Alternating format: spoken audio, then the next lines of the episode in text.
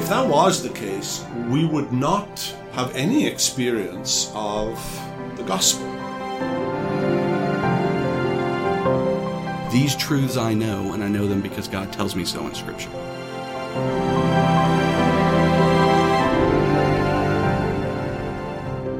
You're listening to 1A, a ministry of First Presbyterian Church, episode 40.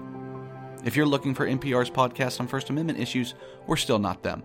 But before you turn us off, why don't you stick around?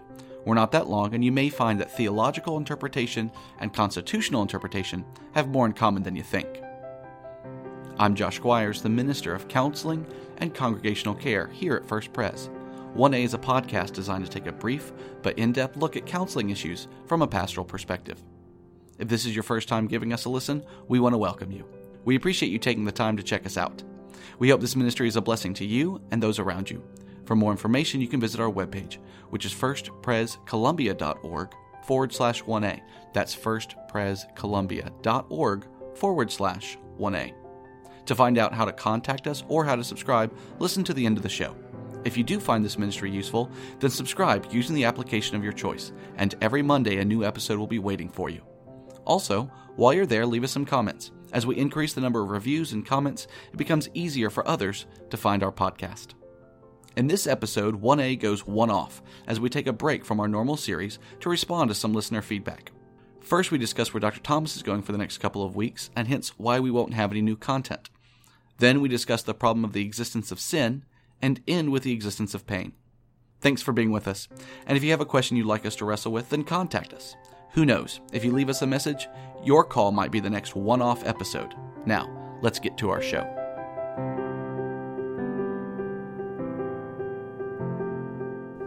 Good afternoon, Derek. Good afternoon. Well, this is going to be uh, the last episode for a couple of weeks. We're going to take a couple week break because we will not be you and I here together over the next couple of weeks.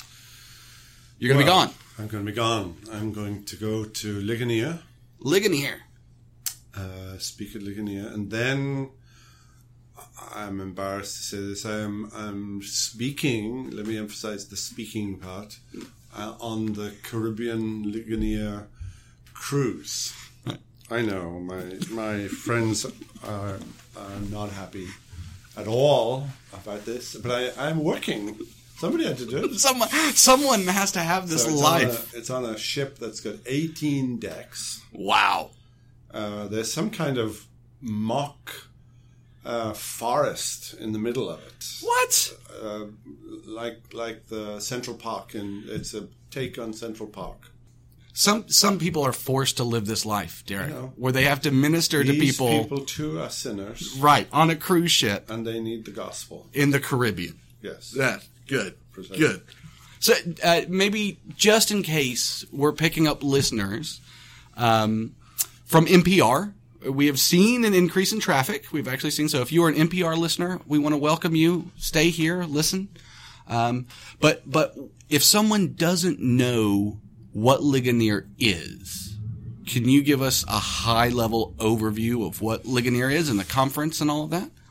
Ligonier is a ministry uh, based uh, on uh, R.C. Sproul or S- Sproul, Sproul? Sproul, Sproul, Sproul. uh, R.C. Sproul, R.C. as we call him, uh, who is something of an icon in our times um, as an apologist and as a minister of the gospel, and uh, based now as Ligonier Ministries is in Orlando, uh, Florida, and has a publishing ministry, a conference ministry. Uh, it has the Reformation Bible College, uh, which is um, maybe five or six years old now. Um, it has Table Talk, which is perhaps the best um, daily devotional around. I mean, what what is it if it's not Table Talk? Right. And um, uh, so I, I would thoroughly recommend if you're looking for a daily devotional, um, I would I would urge you to subscribe to Table Talk. And they have podcasts as well. Uh, one of our friends does five minutes in church history. Uh, Stephen Nichols. Stephen Nichols. Um, And Steve is going to be on this cruise too. oh, you guys are you know? hurting. So we're we're going to be suffering together. Missionaries It's going to together. be hot, you know. And we're going to have to deal Don't- with uh, don't talk to me about bugs hot. and stuff. Right. R.C. Sproul, I've met him a couple of times, but his book, Chosen by God, uh, monumental in my life. Uh, when I first became reformed, I read the Westminster Confession, and that was, of course, the doctrine that I originally wrestled with. There were there were many that I would wrestle through, but the doctrine of election was the first one. Um, and someone gave me a copy of his Chosen by God, and it is written on a level that your average consumer can read and digest and understand. And I really think that is the Lord's gifting in RC's life was that he was able to teach really high doctrine in a way that your average person feels like they really understood and can get it. I, I don't know if you remember this or not, but when you asked me to be your research assistant at RTS Jackson, how long ago now? 10 years ago? 11 years ago? It was in the last century. Right, right. Um, when you asked me, you get you given me this thing, right? And and what listeners maybe they're picking up on is sometimes Derek likes to give people a hard time, and so I was obviously deer in headlights when I came into your office.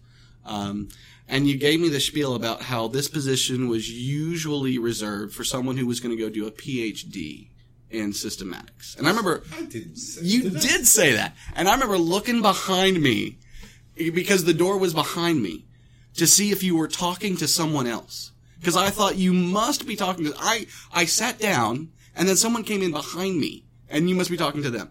But lo and behold, it was not empty and you were talking to me. And I remember telling you, Dr. Thomas, I, I need you to note that all of my systematics pretty much come from R.C. Sproul. and you said, Josh, everyone's here systematics come from R.C. Sproul. You're just willing to admit it. That's pretty good. uh, we know, you know, we probably know dozens of people, and, and out there there are thousands of people who who have been influenced by uh, chosen by God Yes. um, as their entry point into the world of Reformed theology, uh, the doctrine of God's sovereignty, election, reprobation, all, all of that, and um, and uh, that book um, has probably been one of the most influential books uh, in in the last fifty years. Wow. If you if you had one R.C. Sproul book, do you have one that you would say? Yeah, well, it's probably that one. Yeah. Um, only because of its of its significance. But I mean, RC's written a hundred books. Yeah, yeah. Uh, the hundredth book was published within the last few months. It was a children's book. Yeah, yeah, and and his the the breadth of his writing is also Right. interesting, and not not interesting, but it's um praiseworthy that he could read or, or write everything from an apologetic to systematics to you know how to read the Bible. He's got uh, how to read the Bible, and, and then children's books, and he wrote our hymn that that we The at first church's hymn. That's right, the church is hymn that we have and that we sing A lot. a lot. That's Yes. right at most of our official functions. Yes. R.C. Sproul Wonderful. wrote. An amazing man.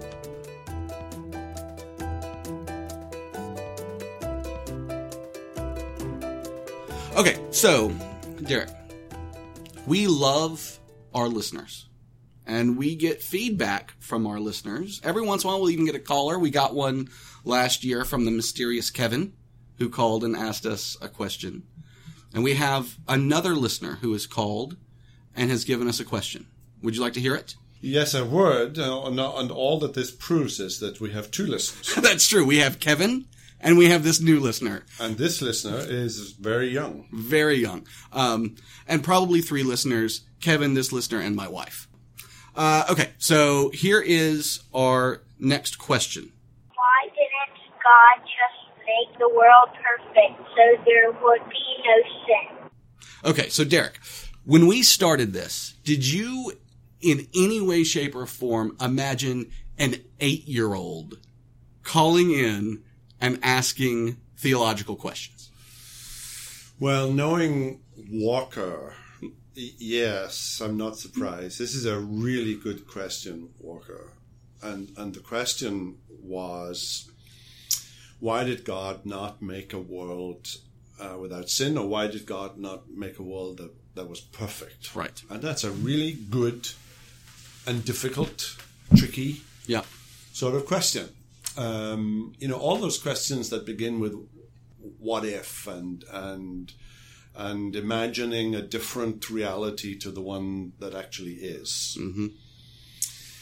You know, but consider consider the possibility that God could create a world that is perfect, and no one no one denies God is sovereign. God is able to create a world that is perfect. Right. So why did He create a world in which both angels and human beings had the power of free will, let's call it that, Yeah. to um, to decide, make decisions that were contrary to God's will, contrary to perfection. Yeah. That, that they were able to sin. Yes. Well, imagine if that was the case. If that was the case, we would not have any experience of the gospel. We wouldn't have any experience of what we call divine grace. Right. God showing favor to those who do not deserve it. Yeah. God is perfectly just. So if the world was perfect, if every human being that ever lived was perfect, God would be bound by the standards of his justice to reward them Yeah. accordingly. And it would be it would be a matter of justice. It would be a matter of equity. Mm. Sorry, I'm using words that an eight year old Right. may find difficult, but Frank can can Interpret. interpret His us. father, Frank, Yes. his father. Yes. So, from one point of view, if God had made a world that was perfect, there would be no sin and therefore no need for a mediator, mm. no incarnation of Jesus to be the substitute and, and sin bearer, to be uh, the propitiation for our sins. Uh, it's it's one of the reasons.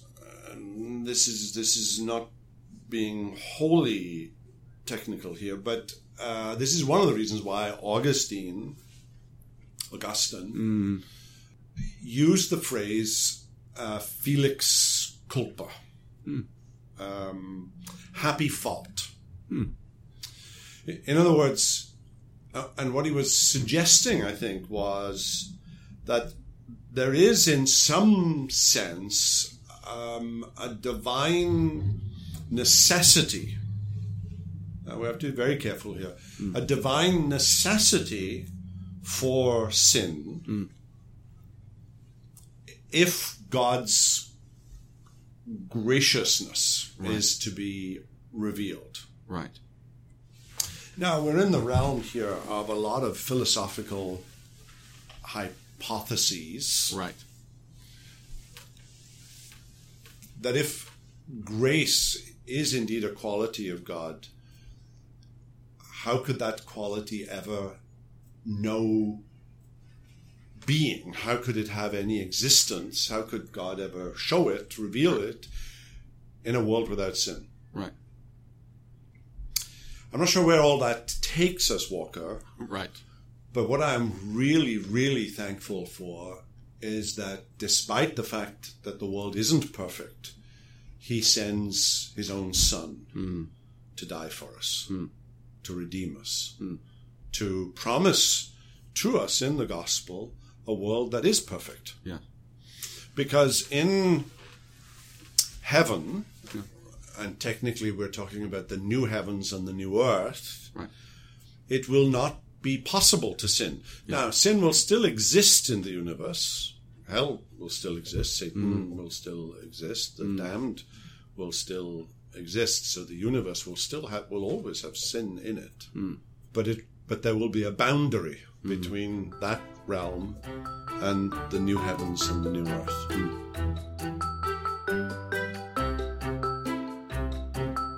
This is where, also in, in counseling, people ask this question all the time. And it's not just eight year old children, it's people who go through grief and hurt and pain. They ask, why did God make it a world in which suffering exists and, and where we would make a decision that let suffering in Or, or perhaps a, a less complicated question Yeah. why couldn't God have spared me from this? right You know, it's it's again imagining a possible world in- in which a different outcome yeah would be would be possible. Right. Well, and you know, it, you, you talk about where we're going in glory, where it won't be possible for us to sin, and and people in in our imaginations, in our in our own sinful hearts, we kind of want to ding God either way, right? Where if He creates us so where it's possible to sin, it seems like our hearts just sin. That's what they want to do. They run after sin in themselves. But if He makes us from from our origin like we will be in glory, that is, that it's impossible to sin, people want to ding God that we weren't free, right? That we don't you've have freedom. This, this word twice now. Ding. Ding. Ding. Yeah, ding yeah, is a yeah. verb here, Yeah, you can ding somebody for something, right? meaning meaning blame. yeah, yeah, yeah, yeah, yeah. Demerit, I guess. You know, take. Uh, I, I find that oftentimes, and it's not Walker here. I don't think at all. I think this is an earnest question. But in counseling, I think sometimes questions like this act as a sort of shell game um, for something I don't think is fair, um, and trying to get people to say, "Look, uh, sin happens." Um, things that we would not want to happen happen to us. We don't quite understand. And God is under no obligation to make us understand. Right? Like one of the one of those pet peeves of mine is when people um, guarantee someone else that they will find out in heaven why a particular thing happened, why certain suffering happened. And that seems to me to be unfounded in scripture. And it seems like you are now taking the property of omniscience and applying it to us. You would have to know so much in order to understand suffering and why suffering happens. And so instead, taking them to something like Romans 8, uh, not in a um, trite way, but in a very earnest, suffering with those who suffer, crying with those who cry, but showing them a Romans 8 28 passage and say, look, all things do happen um, for the good of those who love the Lord and are called according to his purposes. That is, that is true. That's a true statement. Even if we can't resolve all the tensions about why sin came in, why we weren't allowed to not sin, and why suffering is here, right? These truths I know, and I know them because God tells me so in Scripture. And and we also we also counsel people that one of the reasons why sin, suffering, trial, difficulty happens in our lives is to draw us closer to Him. Yes. You meant it for evil, but God means it for good. Yes. That there's a good purpose Yeah. in the flow of evil in Yes. the world, and as that evil often impacts us personally, Mm. that there is a good end, Mm. that God so superintends it all Mm. and and and governs it all, that there is a good eventual purpose in it. you know, there's an activity that sometimes I've had people do with me. I don't know if I've ever done it in counseling, but I've had a couple professors do it where they will tell you, you know, graph out in your life. So, you know, five years, 10 years old, 15 years old, graph out your life and then scale it. How much suffering you were under, right? Um, where it goes from one to 10. And so you're just drawing a, a line graph. And then below that, do the exact same thing, except draw out how close you felt to the Lord and draw it as a line graph. And oftentimes you'll find that those same seasons in which suffering seems so acute are also the times in which you felt fellowship of the Lord so closely, you know?